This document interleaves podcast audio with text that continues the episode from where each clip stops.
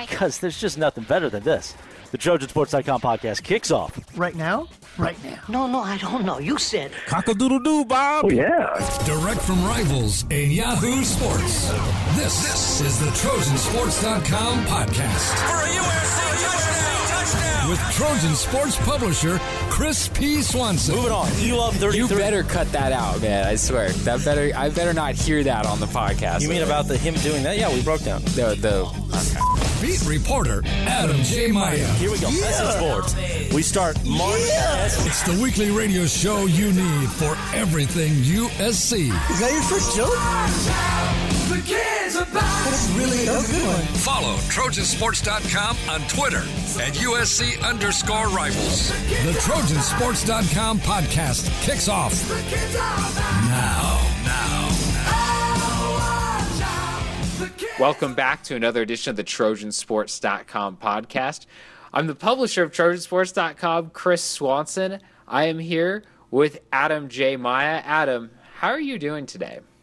I'm really good. It's Monday morning, and my son went to his, I guess, unofficial first day of school. Um, it's not preschool. It's like pre preschool. I don't know. His mother went with him and stayed there. Did you guys take official visits to different preschools, name a top five, you know, call different schools and tell them they were eliminated later in the process and then announce a decision? We were just recruited to this school. This is more like Oh, wow. high school, like not high school to college, but grade school to high school. Yeah, we used the recruiting service. One of those great, great ones in Orange County that people were reporting. Wow, I'm very impressed. I was never recruited to do anything. I was uh, always probably shoved away from doing things by different people and organizations, but never recruited. So I'm impressed with your son. He's already more accomplished than me. Yeah, I would hope so. yeah, but anyway, um, it's good to be here though. Talking USC football, it's the week that we've all been waiting for. I feel like so. Um, we have a lot to talk about. I did want to just say that we want to send our thoughts and prayers out to the people of Houston.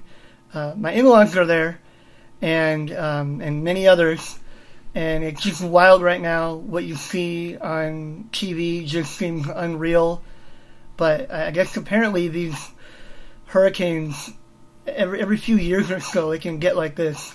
According to my wife, uh, who grew up there, and uh, currently her family is okay, but I, I just I don't even I I can't even process what's happening, and so I'm not I'm not sure if if things can change dramatically overnight or what but it's been very scary and you know just strange to think about you know especially sitting here in LA where we, we just don't have anything like that so uh, we wanted to again send our thoughts and prayers to the people of Houston Yep, definitely. Very well said, Adam. I uh, completely with you there.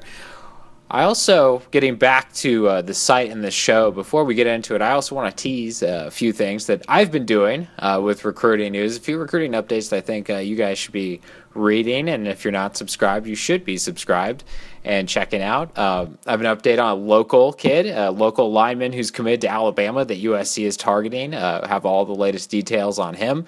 Uh, I'm not going to give away any names because I didn't on the front page either, but go check that out. It's a big time uh, offensive line prospect that I know a lot of people on our message board are excited about. I have the latest on five star quarterback Justin Fields, the, the guy that a lot of people think is the number one quarterback in this class, and a kid that USC is uh, really fighting for and, and trying to sign. Uh, I have the latest on Isaac Taylor Stuart, uh, who could potentially play uh, on both sides of the ball at USC, apparently. Uh, so check out that article. Latest Chris, on. we, we've heard that before about a lot of kids in the last few years.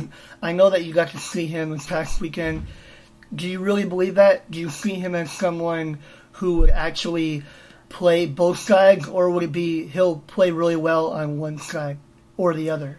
If you're asking me to pick, I'm saying he's going to play really well on defense at Okay. USC. Uh, but their pitch is that he could play both sides and potentially uh, have the ball in his hands as well. And he, at least at the high school level, was really impressive doing that.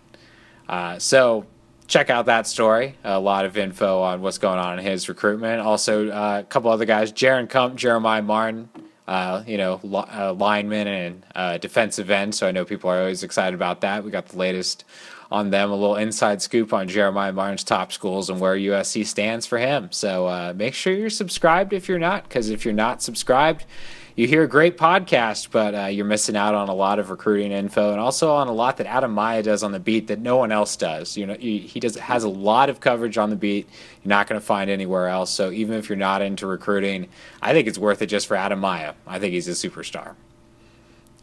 Thank you. Oh yeah, you You mean it? Yeah, I do. That's why you're on staff, Adam. If I didn't feel Oh. that way, right, I'd probably be talking to be to somebody else. I'd probably be talking to Murph Baldwin right now. And and speaking of Murph Baldwin, uh, we have a, a special announcement. Uh, Murph's gonna uh, be doing a special podcast for us, previewing every opponent uh, that USC has this coming season. So I know you guys are all expecting us to talk about the first game. We will a little bit, but uh, Murph Baldwin's really going to do a deep dive into that. Look for that podcast to come this week, and before uh, every game, uh, Murph is going to review uh, the film from uh, the you know the team that USC is playing and really break them down and give you guys an in-depth look that I think that no one else can give you and that we haven't had before. So look out for that coming this week. Another podcast, two podcasts a week now that we're in season. That's going to be fun. Uh, so I think that's really exciting. I'm really excited for it because Murph is. Uh, he always produces uh, some great stuff in my mind. I know Adam, you agree with that.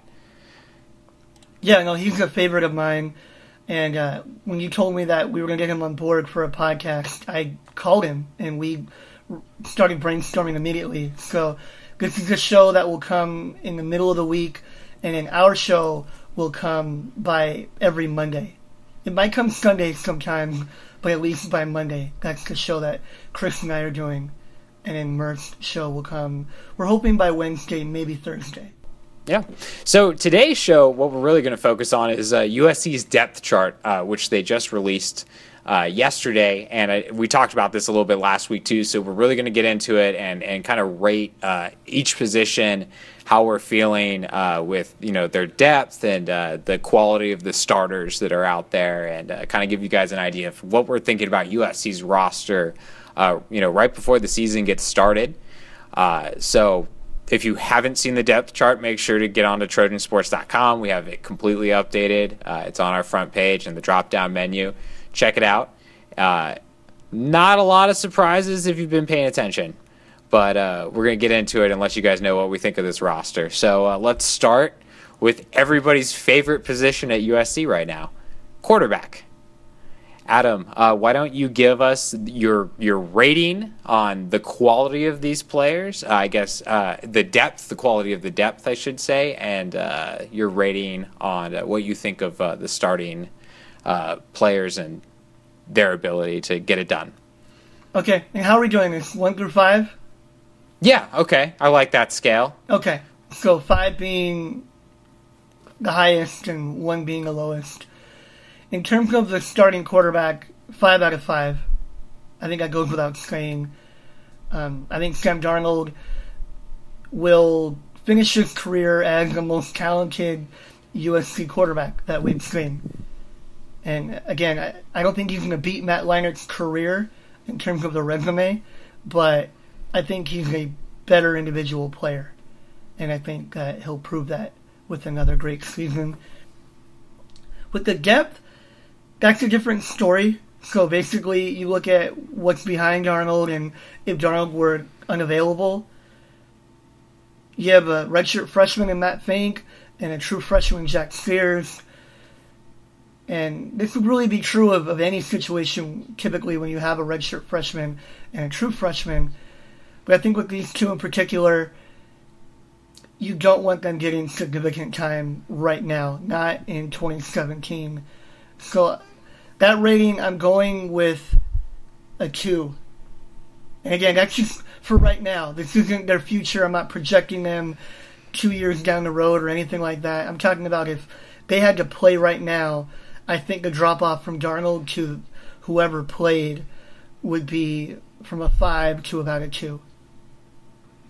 I completely agree with that assessment. I think Sam Darnold is most likely maybe the best quarterback in all of college football. So he's a five. Beneath him, if he goes down, if he's injured, I'm incredibly nervous. Uh, you know, I either one because you're either starting a freshman or a redshirt freshman that you know many people said uh, was a project coming into college. So that's not a good scenario. I agree with your ratings of five and two completely, and I just want to say that if USC had Ricky Town, they would actually be in a much better spot right now. So Ricky, I'm sure USC fans all miss you. Just so you know. I want to mention too. I talked to Jack Sears this week, this past week, and we got to have that redshirt conversation. And he made it clear to me that he wants to play this year. I found that very interesting because quarterback is that one position where even with a true freshman, they'll openly tell you that they're comfortable redshirting and they're willing to wait. And because Sam Darnold's starting quarterback, he could have easily said, I'm totally fine leading the scout team and developing and waiting my turn. And while he wants Sam to do well that's the ideal situation that Darnold would have an incredible year and maybe win the Heisman and lead the team to a national title, if Darnold's not available, Jack wants to play. He wants to burn that red shirt. He wants to get on the field. Now, I'm sure that it's a sliding scale, and, and maybe later in the season, he's less likely to play or less willing to play as he would be in September or early October.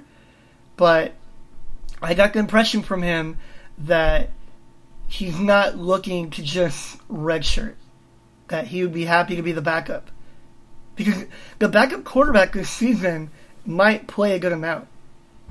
You, know, you might see Matt Fink, who is the backup right now, play in every game or play nearly every game and play entire fourth quarters, and maybe even more than that. And that's just with Darnold, you know, being available, just because I think they're going to blow out some teams. So Jack Sears wants to be the backup quarterback, and he wants to play this year. What, what do you think about that, Chris? He's competitive. I mean that's that's what it is, and I, I think that's a good thing. I you know I think that to have that competitive nature means that you have a chance to be a star. I'm always kind of concerned when I see kids that are okay with redshirting or you know are just like oh whatever you know my career it'll figure itself out in five years time. Jack Sears wants to get on the field. I think that that's a really good sign. And I, I think that he is that type of player. I think he is an ultra competitor, and we'll see if that translates into him being a star in the future. I think it could. Yeah. All right. Tailbacks. Oh, Adam. I know what you're going to say here. Would you like me to go? For, I'll go, I'm going first on tailbacks. We're just going to alternate. We're going to do that. Um, so, for the quality of the starter, who's Ronald Jones the second, I'm going to go with a four.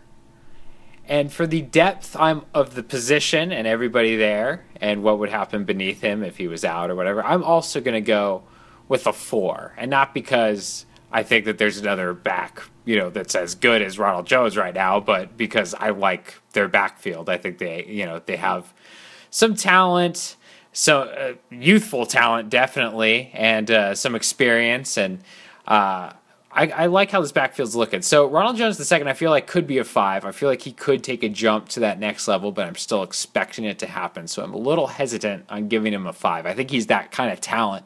I think when he's you know in the open field, it's like whoa, like this guy is you know an NFL star. But when I just think of a five, and I think of that perfect like Sam Darnold, you know, so when I think of the equivalent of Sam Darnold for a tailback, I'm thinking like Reggie Bush or whatever. So he's not there yet to me, but he's almost there. But I like what's underneath him too. I know Stephen Carr is a freshman, but he's a special freshman, and I feel like if he gets a chance, he's going to look really, really good this year. And then I think underneath him, you have, you know, some quality backups. They might not be the uber talented USC, you know, Heisman Trophy winning type running back, which is what I see out of you know the talent that Ronald Jones has or Stephen Carr has.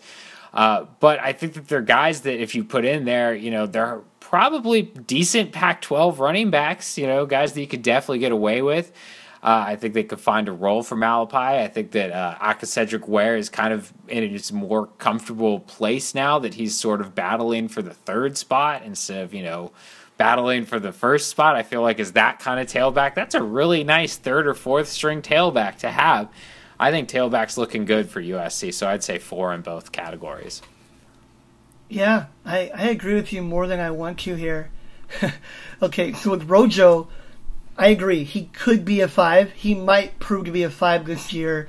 A five to me is every down back, five yards per carry, and you can trust him whether you're in the red zone or wherever else. Rojo has to prove that. But I think he might do it this year. But we just have to see him do it first before I'm willing to give him a five. And then with the depth, I'm looking at it and I'm trying to remember when they were this deep. I think it's been a while. I I'm almost inclined to say right when Carroll left.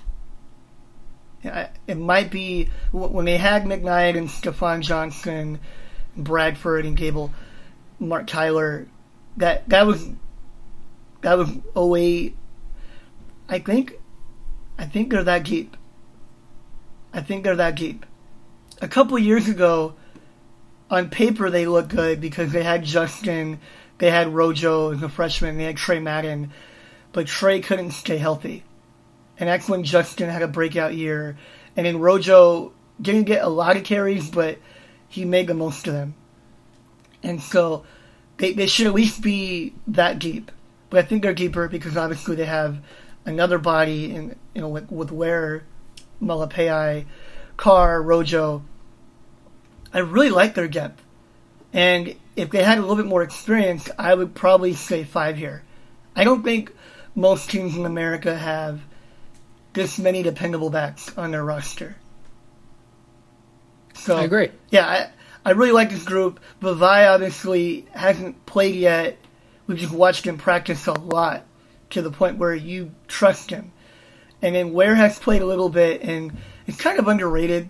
You know, maybe he's not as exciting as some of the other guys, but his yards per carry, career average is over five, and he's been pretty productive when he's gotten a chance.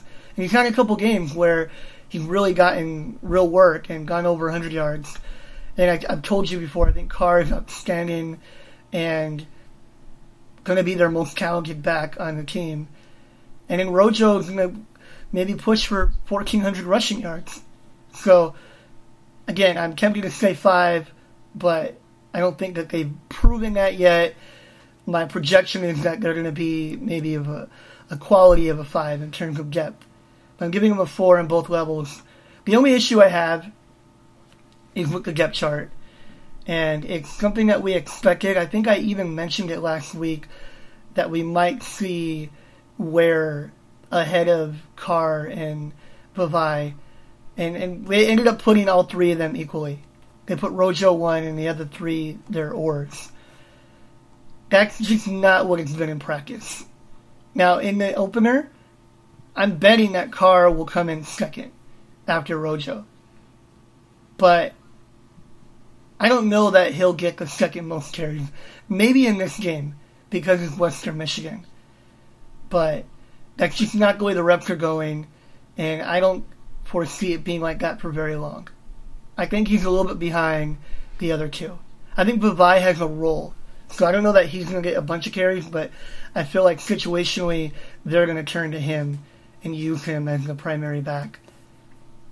And we've even seen a little bit of the two back sets. And I don't want to get into too many details about that because I, I feel like I'd be giving away strategy. No. And, and we're not allowed to do that. But Nope. um, they are they're getting creative with these running backs in practice. And, and like I said, Stephen Carr I think can do a little bit of everything and do it well.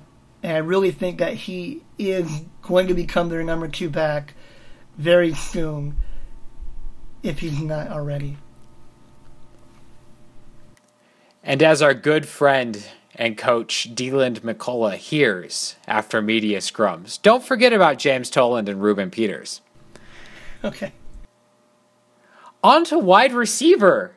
Three positions listed on the depth chart.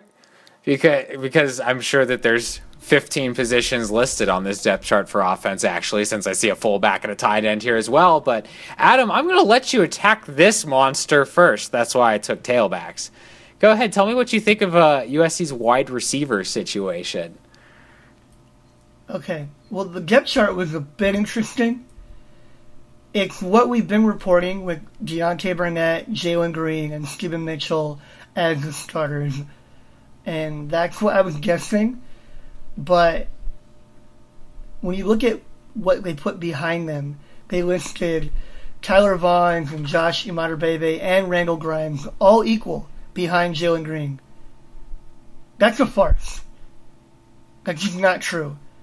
Tyler Vaughns is clearly the next guy up, and I think competing to be a starter.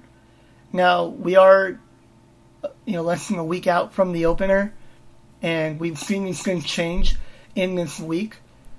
So we might see Vaughns become the starter this week. I really don't know. They've had Greene and Mitchell paired for about three weeks now.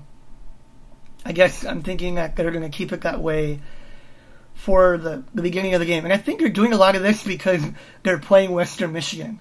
I don't really like that. But I think that that's the way that they're approaching it, where we can do whatever we want with the depth chart. We're playing this team, and we're gonna we're gonna be able to ease into it. That's the feeling I get. I don't feel like they're listing their best players at the top of each respective position. That's what I see when I look at the wide receivers. I think Vaughn's definitely been among the top three, without question. He's probably been number two behind Deontay Burnett.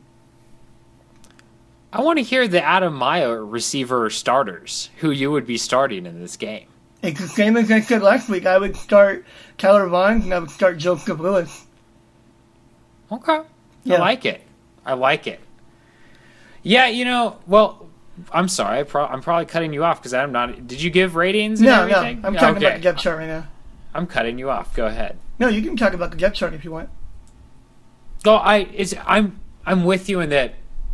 If this is what their best starting receiver set looks like, and it might be a farce, as you're saying, many of these things like you don't agree with the ors in between Tyler Vaughns and you know, so maybe it is because they're playing Western Michigan. But if these are really their three best starting receivers after recruiting all these receivers for you know all these years, I mean, gosh, I'm looking. oh, They have 11 wide receivers right now their best three are a converted quarterback and Jalen Greene, uh, Deontay Burnett, who wasn't a superstar coming out of high school, and, and then Steven Mitchell, who you know has dealt with injuries but has pretty much been a non-factor at USC for his career. It just makes me question the development of the players, maybe maybe the talent evaluation process. I don't know what's going on because if Jalen Greene, a converted quarterback, is really your best option as an outside receiver, I I'm shocked. I mean,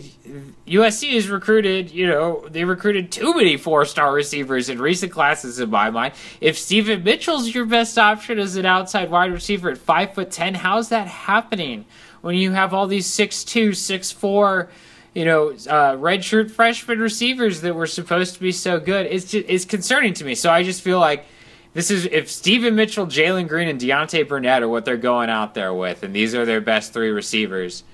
This is a huge concern for USC because, I mean, I think Steven Mitchell's playing out of position, uh, and, and Jalen Greene should not be their best option as an outside receiver as their converted quarterback. He played quarterback in high school. It doesn't make sense to me. So to me, I look at that, and if I'm a USC fan and I think that they're telling the truth, I'm concerned. I'm They're concerned not. They're about not the telling the receivers. truth. Uh, They don't have a, a single third string receiver listed. If you look under Mitchell, they have Pittman or Lewis, and then if you look under Deontay, they have Velus Jones or Trevon Sidney or Keyshawn Young. And I already mentioned what they had at the other spot with Vaughn, Imatorbhebhe, and Grimes all equal. They don't have a single third string guy because they're they're trying to juggle. It's basically politics. They have eleven guys. Now, I'm willing to bet that all of them are going to play. The only one that maybe won't play would be Grimes because maybe he's redshirting. He was working with the scout team last week, although not exclusively. So it's a little hard to tell. But I think they're all going to play. I think that they're going to maybe lean on six or seven, like Tee Martin said they would. But I think they're going to play all 11. But they're not all first or second team. Like, so, it, I guess for the purpose of educating our, our listeners, the, the starters Deontay, Jalen, Mitchell. Then after that, Tyler Vaughns would be next. And then probably Velus Jones. Michael Pittman's been injured, and I don't think he's going to play, but I don't even know that yet because he hasn't practiced in two weeks. He's got an ankle injury. Maybe he comes back this week, at, near the end of the week. I just have a feeling that he's not going to practice, and they're going to say he's a game time decision, and he's not going to play because it's Western Michigan and they have 11 guys. So he's the one that, okay, maybe he's not playing, they're going to play 10 guys.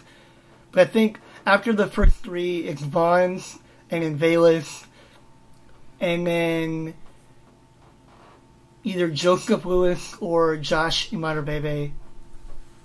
Then after that, it's probably Trevon Sidney in the slot. And then Keyshawn Young's really been out for almost all of fall practice. So I don't even know where to slot him right now in terms of playing time. And, and Randall Grimes is someone who I liked early on.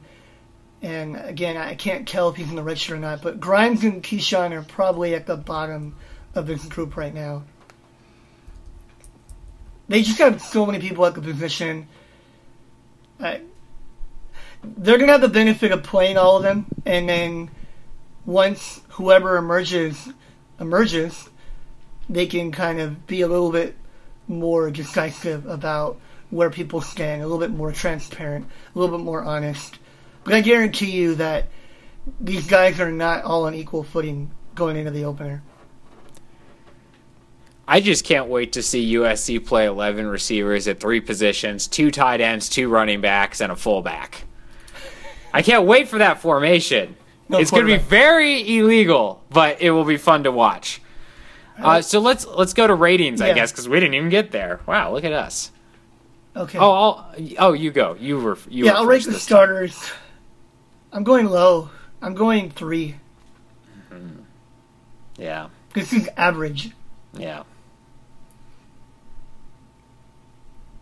Yeah. I agree. Okay. I agree. I, I'm going three. I that was the number I had too. I'll just say it now. It's the number I had too in mind for starters. Um, the depth in my mind's a little bit different though, but I, I want to hear your opinion on the depth because in my mind I'm sort of uh, twisted up about how to rank it a little bit when I when I feel like it's a three, you know, at the starting position. yeah, it's kinda strange. So, If- it's like I want to give them a five, you Yeah. know, because they have They have a lot of guys. dudes. Uh, Yeah, I'm not going five because I feel like the gap includes the frontline talent, which I see being a three right now. So I'm gonna give it a four. Um, but there's a wide range here because yes, there are a lot of guys, but we're talking about the quality of the gap.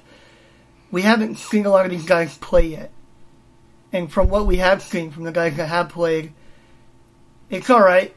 I mean, you like Deontay Burnett. I don't know if you like him as your number one guy, and the best receiver on the team, but you like him on your team. Certainly, he's going to be productive. So with this many people, I'm willing to say four because I think that some of the guys that aren't starting right now are going to be very good. I'm looking at Joseph Lewis.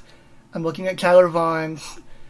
And then I just am optimistic about, you know, Velus Jones and a couple other guys. But this this could be lower. This could be a three. It could be a two. If you don't have any all conference receivers in this group, if that's what it proves to be, then I don't look at that gap and celebrate it. I think it's low. Even though I get that there's a lot of guys and a lot of other teams in the Pac-12 would would take would, probably maybe every team in the Pac-12 would take this receiving corps and trade it for theirs. Like I get it, but I'm used to all Americans at USC at the wide receiver position. I think that they produce the best receivers over the last 25 years, going back to you know '92 with Conway and Morton. In terms of their production in college, I think that they have a, have an argument that they're they, they've had the best receivers in college football. So I'm, I'm kind of grading them by that scale, and if they don't have an all conference guy in this group, you know, first team all conference guy, then that depth isn't that exciting, is it? No, eh, that's why I think it's a three. Uh, and and unless a Joseph Lewis jumps up the depth chart, becomes the starter, takes over, and you know proves that he's you know that Marquise Lee whatever type, I'm to feel pretty much on point with it because to me it's what you said is that I'm not I'm not excited about any of these receivers really. Deontay Burnett's pretty good, right? He's pretty good, but he's not that standard USC star type. And I look at everybody else and I'm just not excited. So to me, it's like if USC had returned Juju Smith Schuster, you know, or somebody like that, if they had somebody like that on the roster, you could go through with Penn and pretty much just cross out, you know, a lot of names and say they probably don't have a big role on this team anymore because this guy's the guy and he's the star. And to me, that's concerning. I know they don't have that guy, so these guys do get a role, but I'm not sure if you want them to have a role if somebody, a star receiver, could just basically eliminate their usefulness. You know what I mean? I've look, I'm pretty much concerned about every receiver on the roster outside of the true freshman and Deontay Burnett. You know, I because. Because all we've seen at USC is guys come in and star right away, even when other receivers are there, upperclassmen receivers. We see those special freshmen come in almost every year and take it over and be the guy. And I think to myself, uh, you know, if Joseph Lewis doesn't do it this year, if Randal Grimes doesn't do it this year, won't it just be a matter of time until some, uh, they get a freshman like that and maybe these guys are redshirt sophomores or redshirt juniors and they're getting jumped over and they're like you know some of these practice stars that we've heard about in the past, you know, these these wide receivers that got so much praise for practice because they they're all talented guys, but they're just not the guy at USC. I don't think they have the guy at USC right now, unless it's a Joseph Lewis or Randal Grimes, and we don't know enough about them yet. Yeah, I really think they both need to play, and I think that they're both going to be good, and that's why it's hard for me to rank this portion of the of the group because if they are productive and they're true freshmen, then I think this is a pretty deep receiving corps. And I, I think that, that's why I took four. I think I expect that to happen. And and what we're what we're rating here is 2017 only. We're not projecting their whole career, you know, for the true freshmen or for the depth of, of the position. It's not the future of the position. It's this season. So I'm giving it a four but they better play these kids. I think they have to play.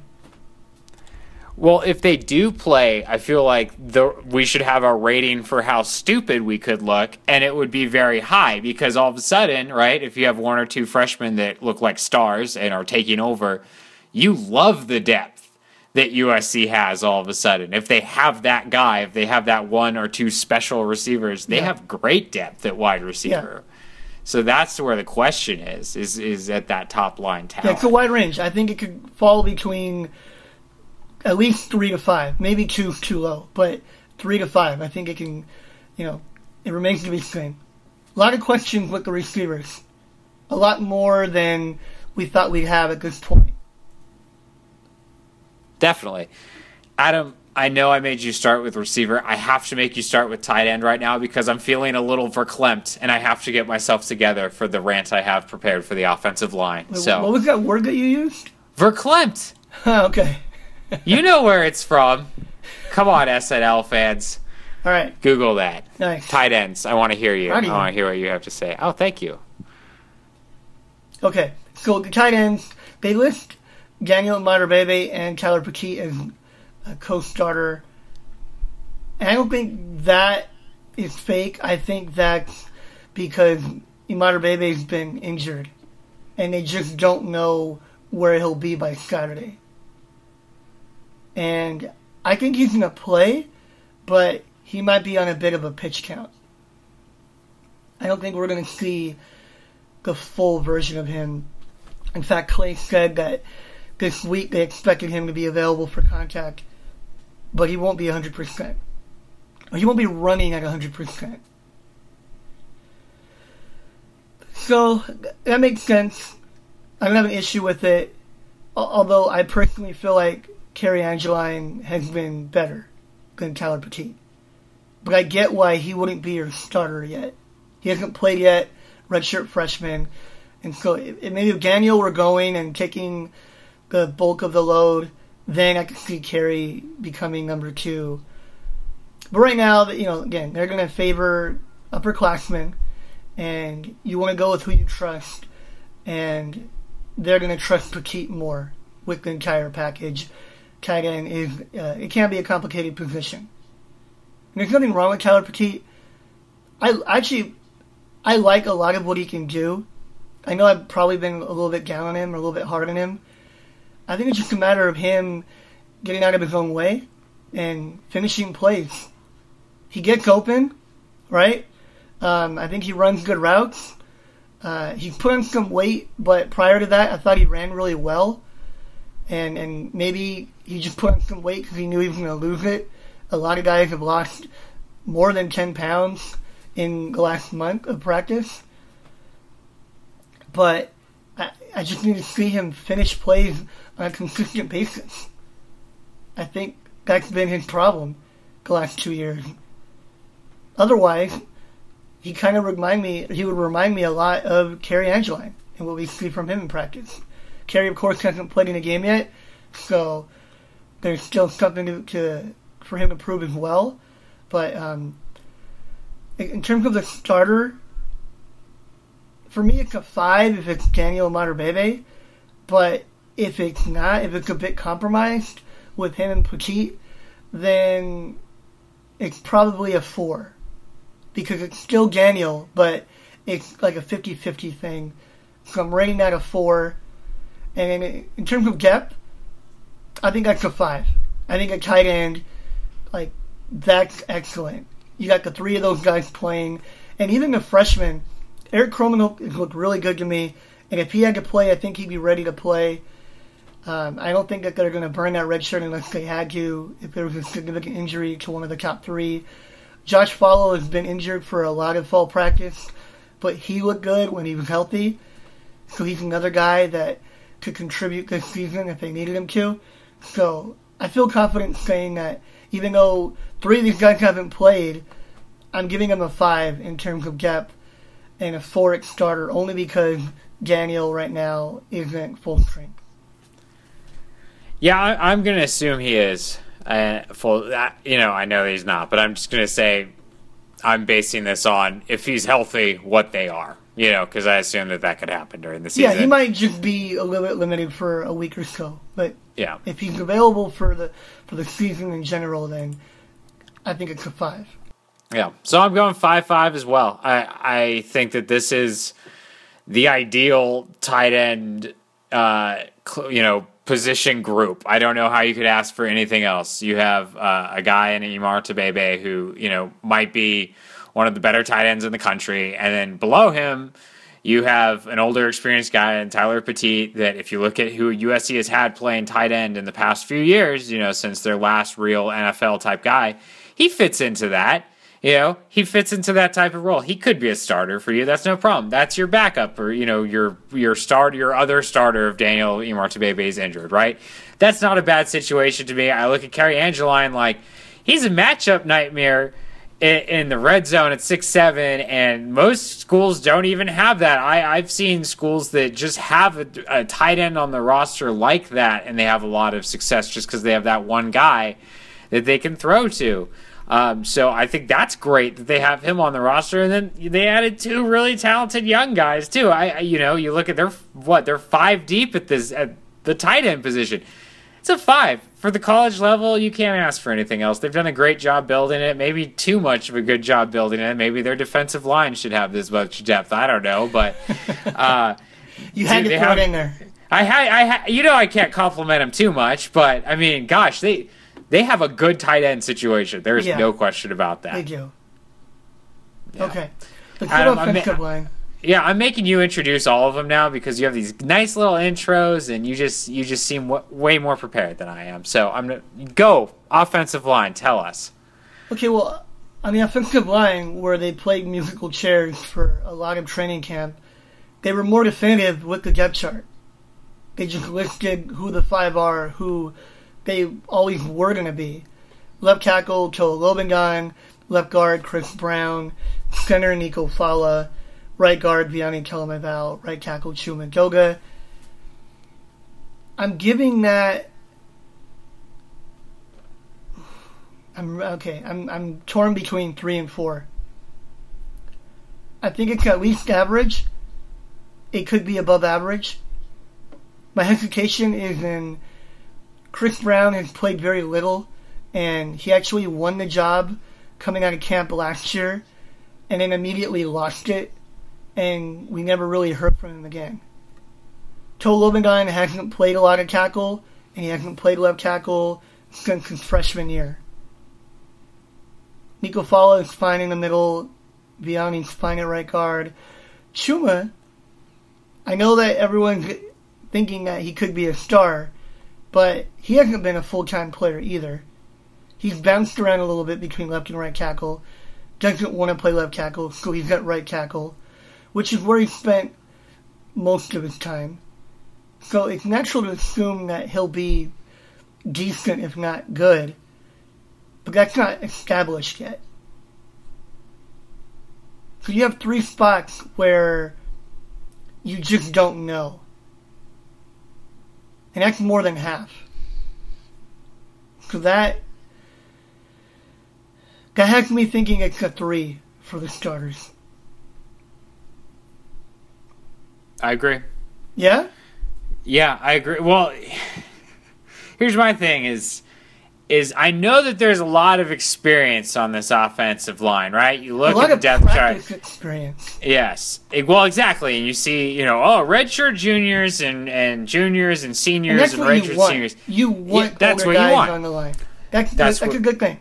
Yes. And I feel like if we were, you know, wildcatsports.com covering Arizona, I'd be like, this is a five. This might be the best offensive line Arizona's ever had. But it's it's Trojansports.com and we cover USC. Who are the NFL guys that are starting? Maybe they have a couple young guys that might be down in the future. I don't know. Right. But really, who are their NFL guys? This is USC. This is USC, guys. Let's be honest here. It's Toa Lobendahn. That's it. That's the guy I look at. And I'm like, I think he's probably playing in the NFL. I don't know about the other guys. I really don't. And that concerns me because he's playing left tackle where I think he's probably not going to be that good. He might be okay. He might be passable. He might be better than the le- some left tackles in the Pac 12. But that's not where you want Toa Lobendahn to play. And he's their only guy that I'm really sold on. So I think it's a three as well because it's USC, and I think they, they might play a Stanford and get exposed. They might UCLA might put it together. Notre Dame might put it together in the trenches. I don't know. The schedule matches up where their offensive line is probably going to be okay in nine out of twelve games. Mm-hmm. But in some of these games, it wouldn't surprise me if they couldn't run the ball at all on Stanford. Mm. It would not surprise me. Okay. That's a problem. That's a three at USC. Yeah. I, I think there's definitely the potential to be a four, but I'm giving it a three. And in terms of the depth, I guess I can go a little bit higher. They have they have a lot of bodies, although that's not what we're grading the depth on, just having bodies. But I think that they have at least three or four guys that if they needed to come in, they need to step in part time or full time, there isn't a significant drop off. That's what you want with depth. I mean, they're, they're not among the best five, but they're playable. It looks like Austin Jackson is the next tackle. uh, whether it's left or right side. If one of those guys were to go down, I could see him coming in next. And Andrew Vorhees, the true freshman, is listed as a backup at both right guard and right tackle. So he might be the first lineman in if anyone were to go down. They might just, you know, reshuffle the deck and put Andrew Vorhees in. Then Austin Jackson has a bright future. I can't tell yet if he's redshirting or not, but if there's at least more than one injury, then I'm expecting Jackson to play at tackle. Clay reiterated a few times that Roy Hemsley was pushing Chris Brown. It's hard to read that. Does that mean that Brown wasn't impressing them, or Hemsley had dramatically improved and shown that if they had to play him, they could? And and Clay repeated this. He said that you know I think a lot of people would like to have him as a starter. So I'm gonna take him for his word on that. Um, I get the vibe that they are about too deep at every spot. And maybe it's eight guys, but because a couple of them can move between guard and tackle, it becomes too deep, right? You have a first team guy, second team guy. So I've talked myself into the offensive line having good depth, especially because I feel like the depth has been pretty limited the last few years. I think this is better than that. So I'm going to say above average for the depth. I'm saying three. Here's my thing. They have depth on the interior. We've talked about this for years. They're they're fine on the interior, okay? If, if Chris Brown goes down, if Yanni Talamaivao goes down, they're to figure that out. And if you're saying to me, hey, rank their eh, depth at guard, center, and guard, I'd be like, oh, 4.5 maybe. It's pretty good. What happens if Toa Lobendahn goes down? They're done. I mean, I'm sorry. Like, it's like these these aspirations that we have, that, you know, these fans have or whatever that we're hearing about national titles. If their left tackle goes down, I don't think they have an answer. You're going to play a freshman. You're going to make Chuma play a position that he didn't want to play, that he kind of ran away from. It ain't going to work. That's one guy. So to me, that makes me feel like the depth isn't as good. Because yeah, sure, they could they could fix the guard position, no problem.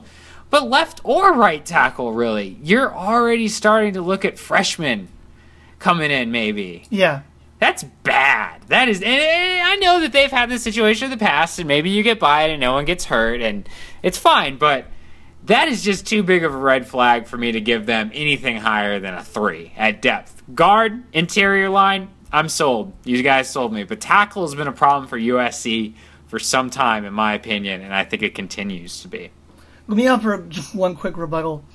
Because Okay. I understand what you're saying. You're right. If you lose Chuma or Toa, you're probably bringing in a freshman, Austin Jackson or Andrew Vorhees or Clayton Johnston, redshirt sophomore, hasn't really played. However, I think that both Vorhees and Jackson, because you mentioned the, the true freshman, I think that they can be good this year. I don't think that they'd be good right away, but if they were to join that rotation in September, I think that they would play their way up to a solid level through the course of the season. Now, I don't know if they're going to get away with that, right? I mean, you're not promised to go undefeated and then play your your toughest games in November, but I just feel like those guys can be good this season. I don't think they're that far away. I think most star freshman linemen are going to be bad at the very beginning, but they end up being good by the middle or end of the year. Nice rebuttal. Yeah. Didn't convince me of a thing. Okay. Let's go to defense. All right. Tell us about this this defensive line. These one or two or three positions. That's my joke, I guess. But what do you look? What do you think when you see this uh, this depth chart and this defensive line, Adam? Well, I still expect they're going to play a lot of nickel, and they're going to have two down linemen. We listed three because they list three, and they do play three, you know, close to half the time. But the hard part is I don't know who the third one is.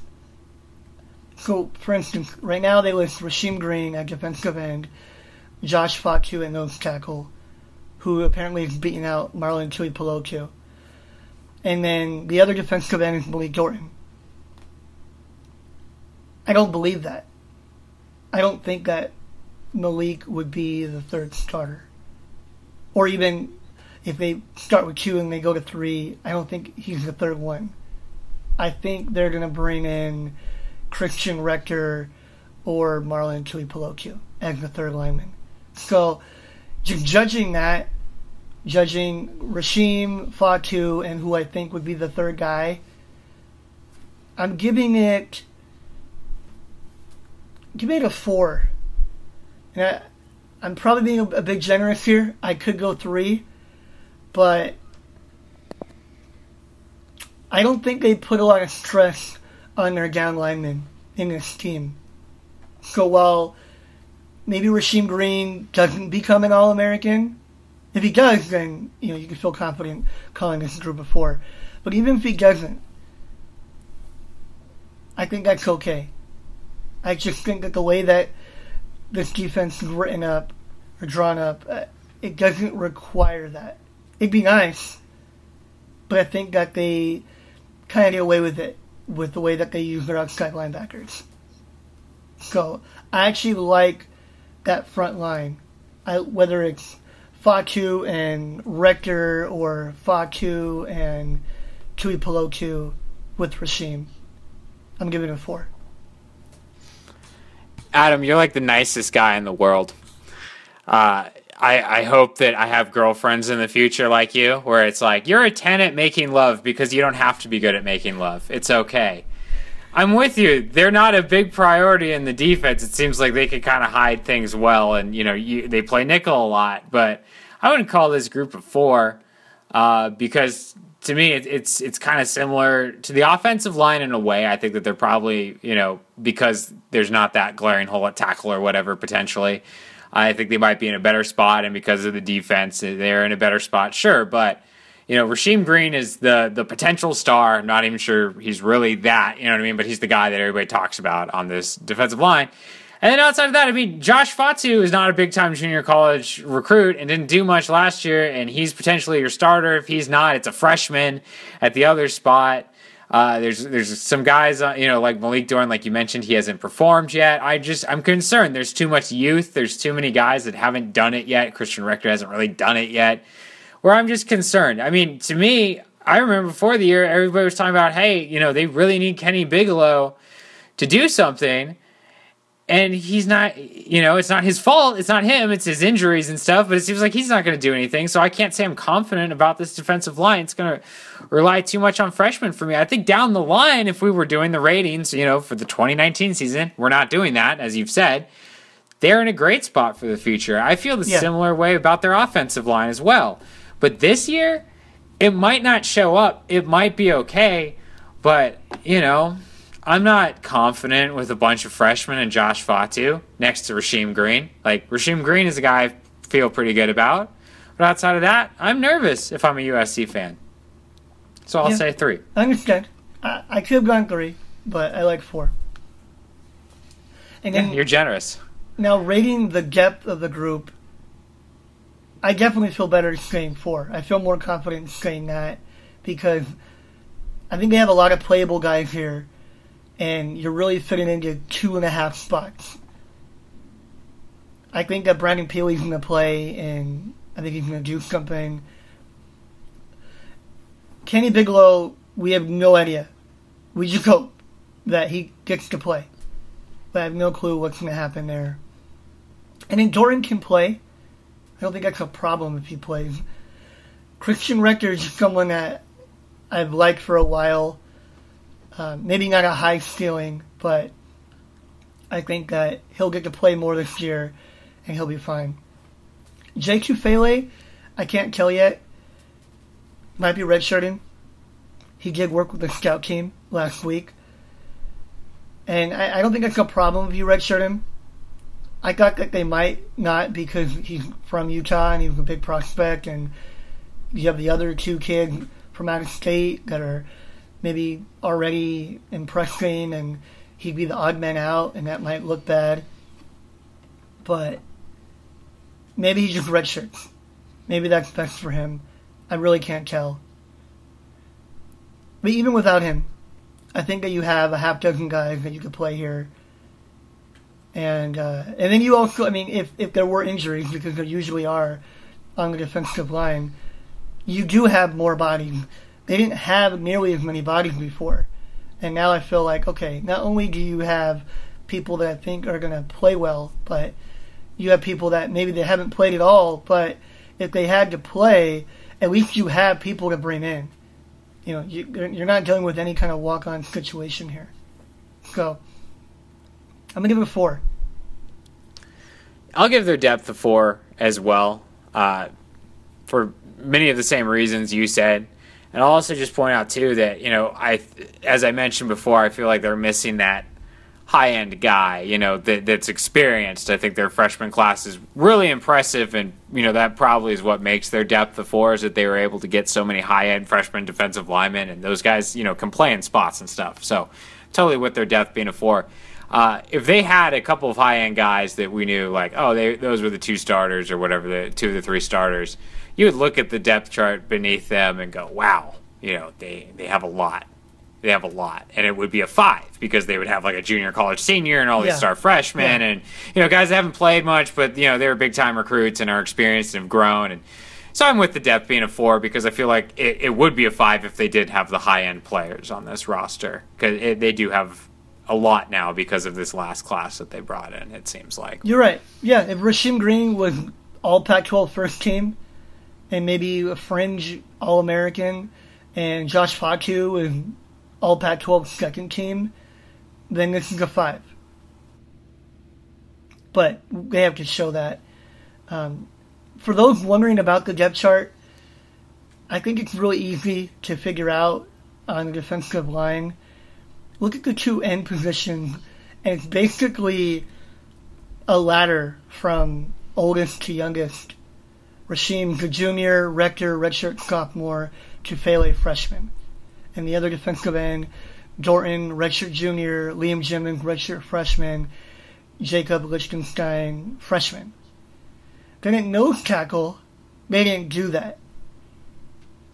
Even though I think they can probably, you can probably rank them one, two, three, four they weren't going to do that because you have two true freshmen and you have a redshirt senior in Kenny Bigelow. So they made them all equal. They said that Fatu's the starter and the other three are all equal.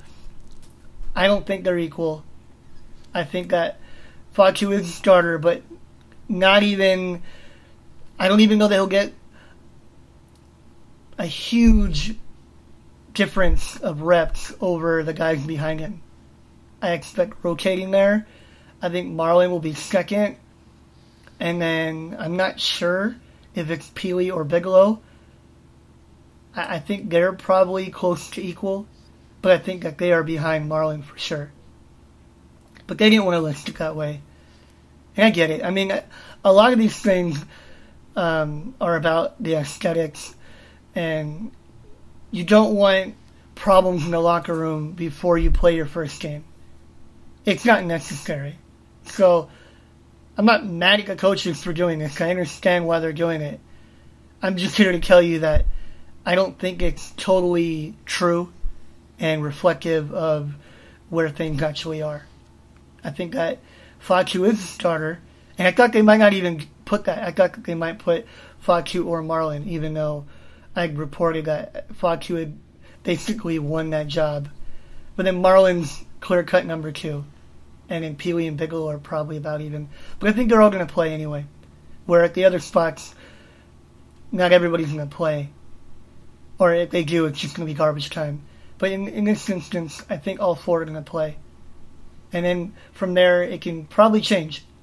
You know, Bigelow could become the number two guy if he's healthy enough to produce. Linebackers. All right. This is this is where the fun starts. Why? Because I I just think we're gonna just praise them and say a bunch of wonderful things, and everybody's gonna be happy with us. That's Okay. why. What are you thinking? What do you think about these four uh, positions? I'm gonna say. I want to say five in terms of the quality of starters. I'm gonna say four because I'm conservative, and we've seen previous linebacking corps that have, that were established to five. Like if you look at 2008, going Yeah. into that year, you knew they were a five. Yep. And that's what I'm giving a 5 to. When I know that at least one of these guys, if not two, are going to be All Americans. I don't think we know that yet. But can they be? Yeah. Cam Smith can be an All American. Porter Gustin can be an All American. Uchenna Nwosu can be an All American. So I'm just going to wrap it up neatly here. Four for the starters, five for Gep. I I'm gonna go four and a half, four and a half. You can't go half. I can't do halves. we haven't done I'll any do, halves. I'll do four four then for the same reason that you're saying is that 2008 linebacking core is a five, and as good as I think all these guys are, you know, John Houston is a little bit of a question. That 2005 linebacking core did not have any questions on it. They were going to be good. We knew that. He could be Going into this- Kaluka Maiava, but yeah, But Maiava, even- but even it done a was lot like- more than has. And even if he didn't pan out, it was kind of assumed like there's going to be somebody else here, you know, because it's like when you have three guys or whatever it was that two or three that were that were so well established going into that season already. I mean, Mm-hmm. as much as you know, Cam Smith can be a potentially an All American, as much as everybody likes him, he's not Ray Maualuga. He's just not. He's great. He's not that guy, Mm-hmm. right? Porter Gus is great. I, he's not Brian Cushing or you know Yeah, I mean Right, that might have like- been their best group of linebackers that they've ever had. like ever. Or- like it so- should be like a five point two, that, maybe. that might right? not be the best comparison or the most fair. It's That's not. why I think it's not if fair you at argue that they're five, I could see it. But Yeah. yeah, I'm giving them. But that's why I wanted to say 4.5 is because I feel like if we're giving them the same standards of like like for a Pac-12 team, five. Like this might be the best linebacking core in college football this year, I'm right? looking at Maybe one- national contender though. That's how I've been doing it, not Pac-12. Yeah, but okay, okay. National. I mean, if if at the end of the year, if this was the best linebacking core in the country, you wouldn't be surprised. No, right? Maybe there's it might maybe be a might be a few teams. Yeah, might be a five. So that's the thing is that I'm I'm just saying four because you wouldn't let me pick four point five, and I just feel like I can't pick five because everybody's gonna go 2008, and I'm gonna go 2008. I'll feel stupid. Yeah. So All right. I want to say four and a half for both. So that's what I'm saying. No, you, yeah, no four and a half. So you're going four. Four. Okay. Now, some Uh, people are concerned about the depth. I'm not sure why. I guess because they're not seeing a lot of names. But I think that if you end up playing Jordan Iosefa, I think you're going to be fine. I think he's going to be very good this year. If you had to play Elijah Tucker, he's the third string middle linebacker right now. If you were on your third string middle linebacker, you'd be happy to have Elijah Tucker, who started at inside linebacker in the past. And the fact that he's a senior and he's third string, I know that doesn't reflect well on him, but I think it does speak to your depth. Connor Murphy has been probably one of the more improved players over the last year. He's actually surpassed Wole Betiku. I thought that he was behind him, but he's ahead of him. Betiku was working with the scout team last week, which made me scratch my head a little bit.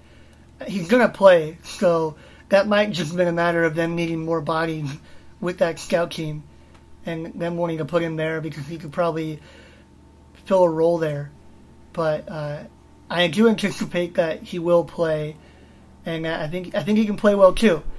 Uh, but but Murphy can play both sides. I mentioned that last week. Both Betiku and Murphy can play either strong side linebacker or predator, which basically means if one of the, the top guys goes down, you bring in your next best guy. It'll be Murphy, and then after that it's Betiku, your fourth guy. I think that's good. It is good.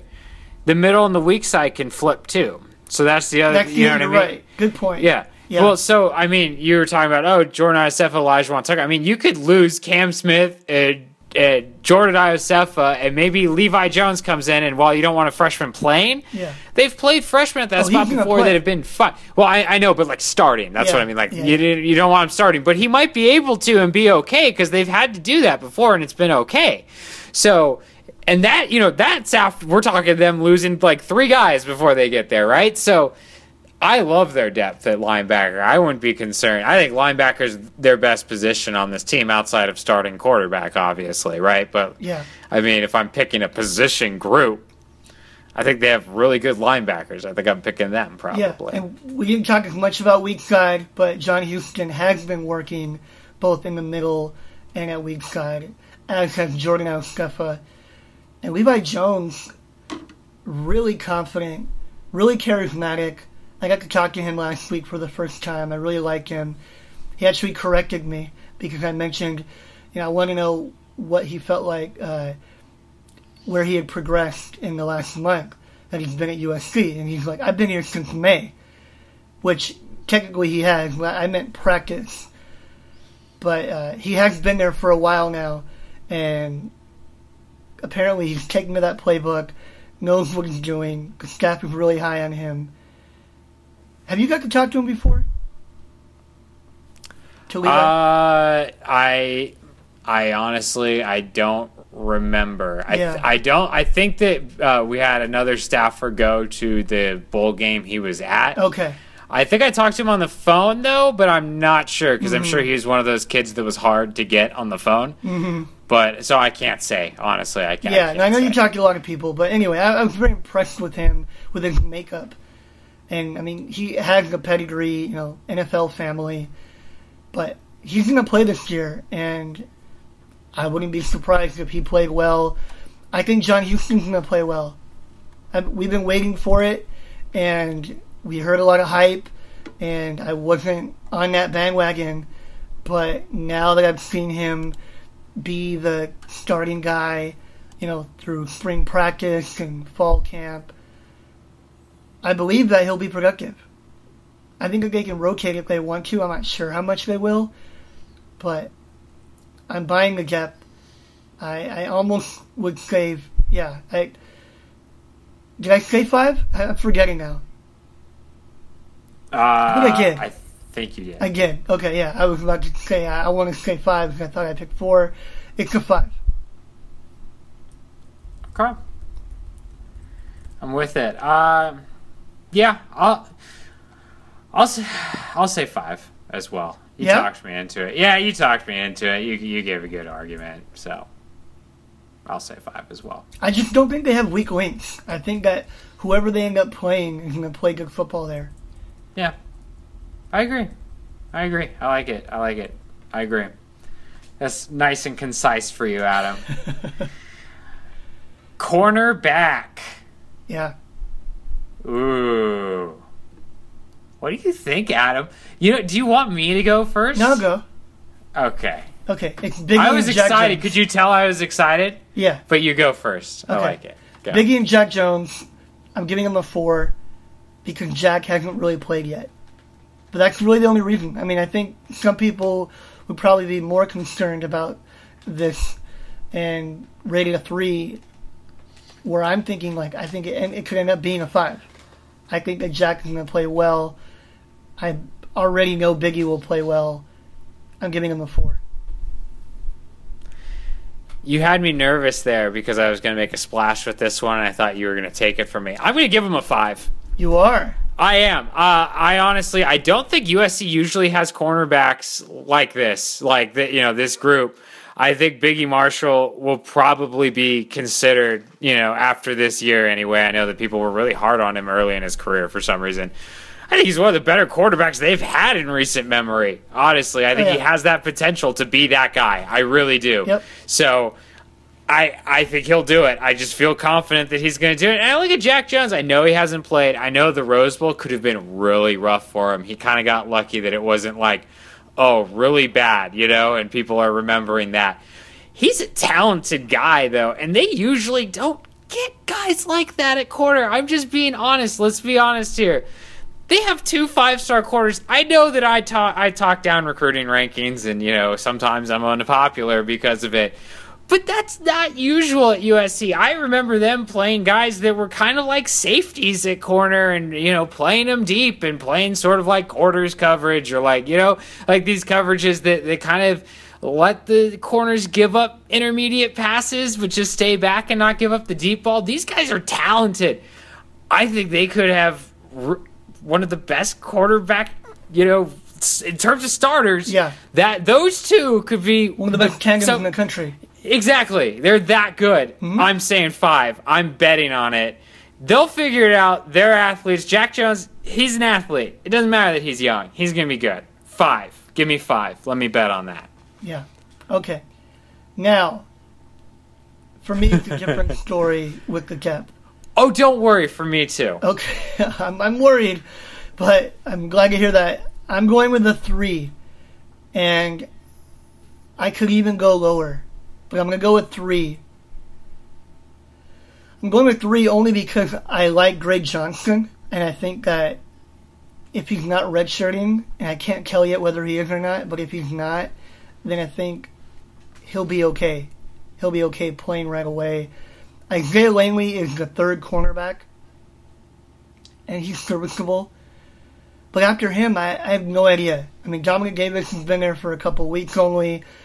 Jamel Cook has had, I think, a rough transition to corner. Ja'Cory Godfrey is going to redshirt. He's not healthy. And then I, I mentioned Greg, who I can't tell if if they I, maybe they want to redshirt him, but they don't know if they can, so they're going to be non-committal. Um, now, at the end of the day, you can always move Ajene who's playing nickel. You can move him to corner. So that gives you maybe a, little, a bit more confidence. Maybe he's your third or fourth cornerback, and then Achille becomes the starting nickel. But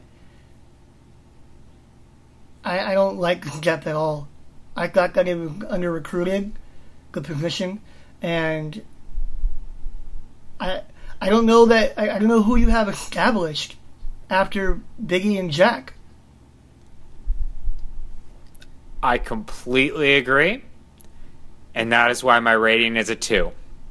Yeah, If Iman Marshall or Jack Jones, if they go down, they their whole defense could be in jeopardy. yeah, it's a big drop off. I think. it it could be it could easily turn into we've seen it in the past when during the sanction years when they had some trouble with corners and we saw at times where it seemed like their defense was probably okay but there was that one corner that was just getting picked on and it was like throw at him throw at him throw at him. That was the other team the entire game.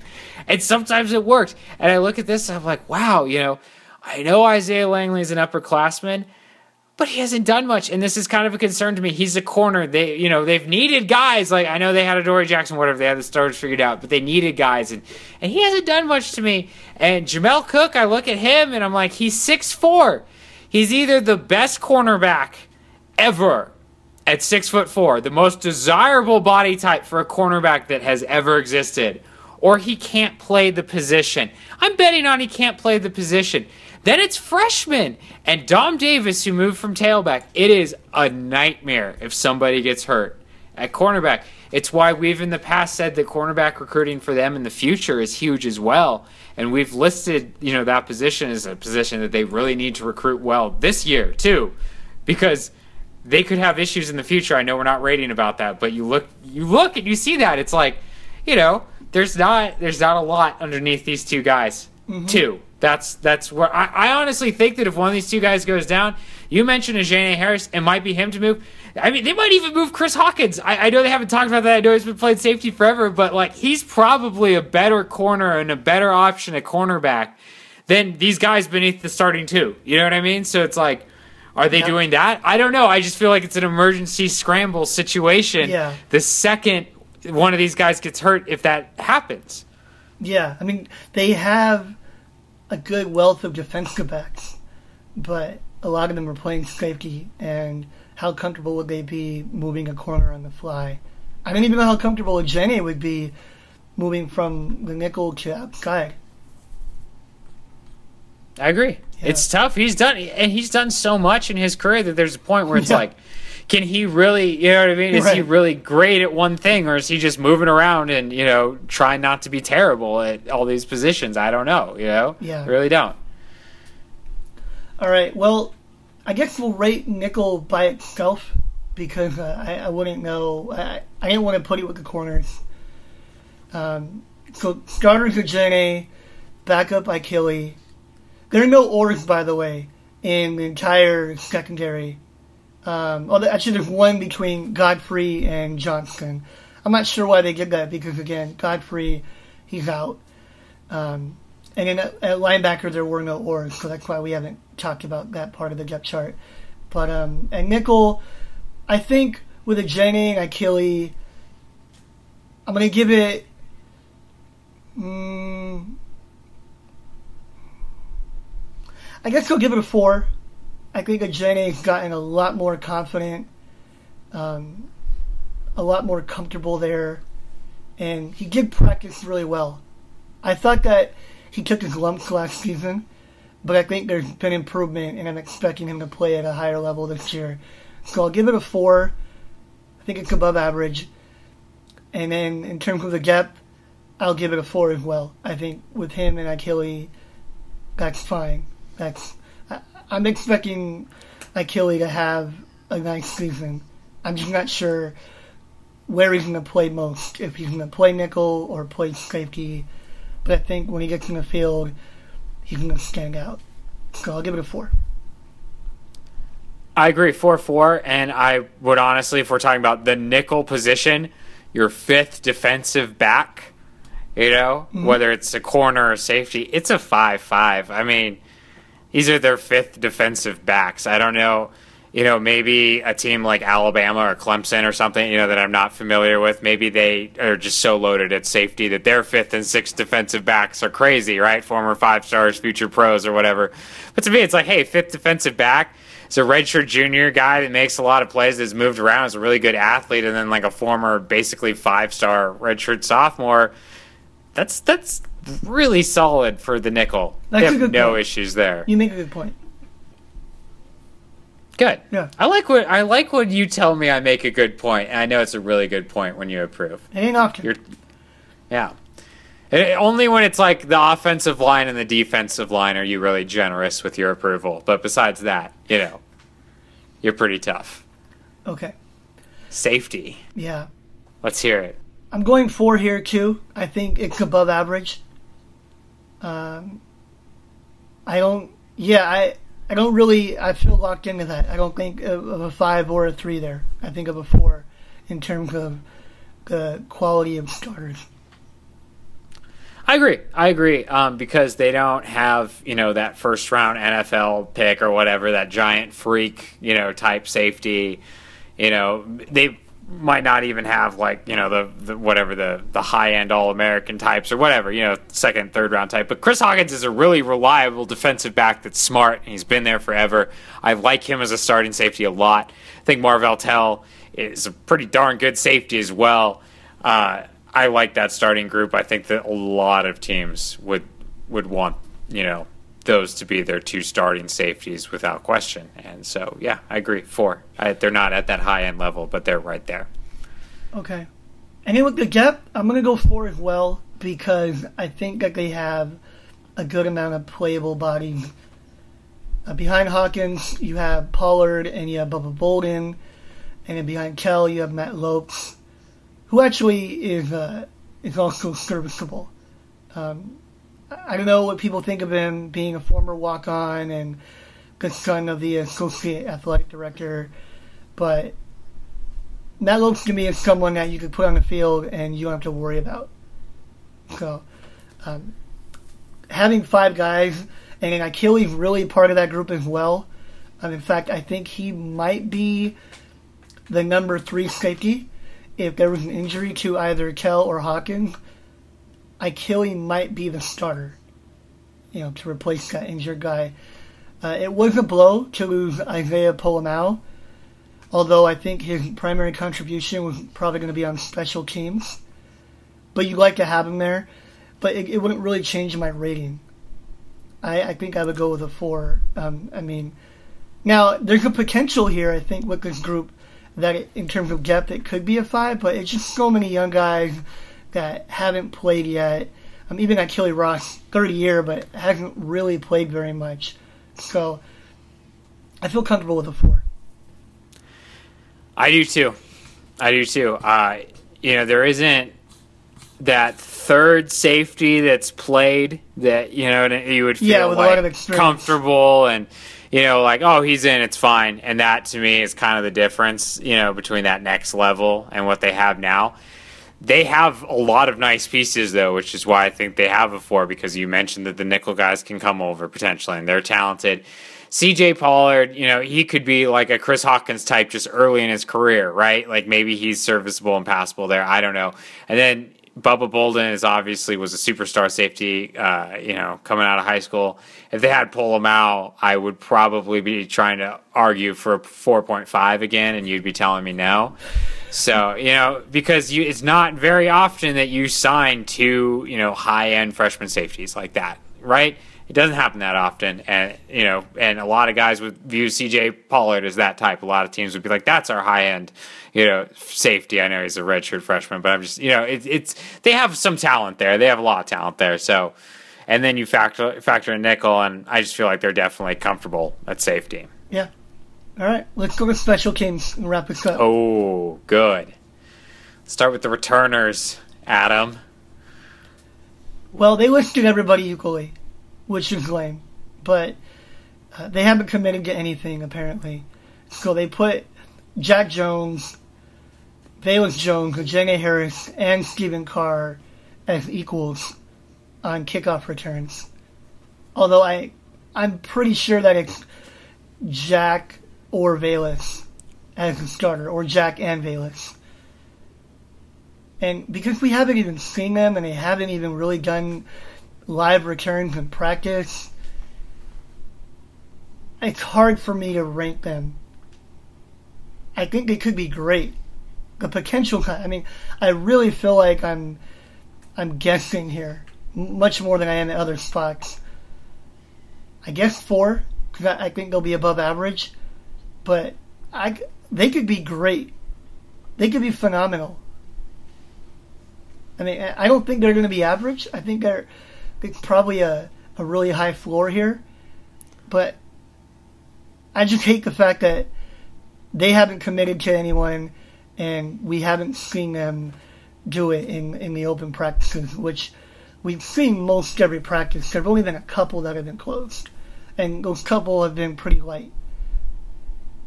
I guess it's just something that they don't feel comfortable doing in a live setting because of injury. Anyway, I'll give it a four for the starters for a kickoff return.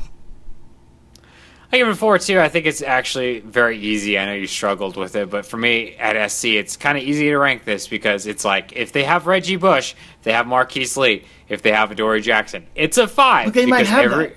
Well, exactly. So hold on.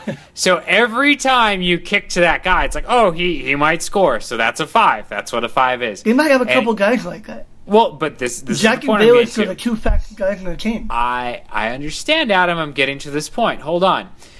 It cannot be a three at SC. No. It can never be a three because they have too many athletes and too many guys that are fast and too many guys where it's like, oh, they're not going to be average at returning the ball unless there's something wrong with their schematics and the blocks that they take on it and their special teams coaching.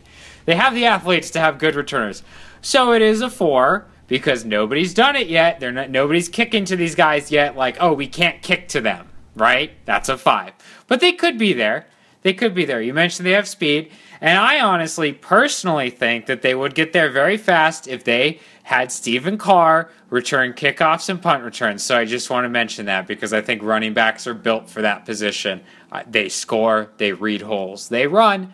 Give it to him. That's my opinion. That's all. But four, potentially five. Okay. Punt return, more the same as Jack Jones Yeah. or Velus Jones or Deontay Burnett. Even though, again, I think it's going to be Jack or Velus, and Deontay is more of the security guy. And I give it a four. I think it's the same exact thing. I think it's just the same thing. You know, there's. I, that's why I said returner before. It's because you know Yeah, they're not a five yet. They're not going to be a three, four. yeah, and I mean Easy. in terms of gap, probably a five.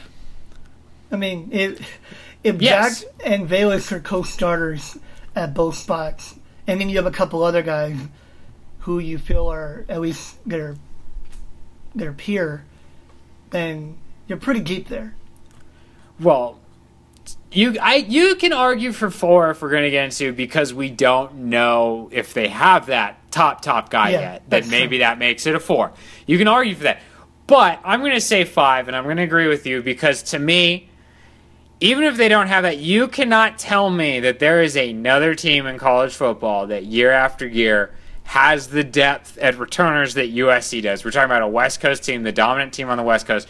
They get receivers and you know fast guys like no one's business, and they're always a five at depth at returner at guys that can catch the ball and potentially score. They're always a five in that depth.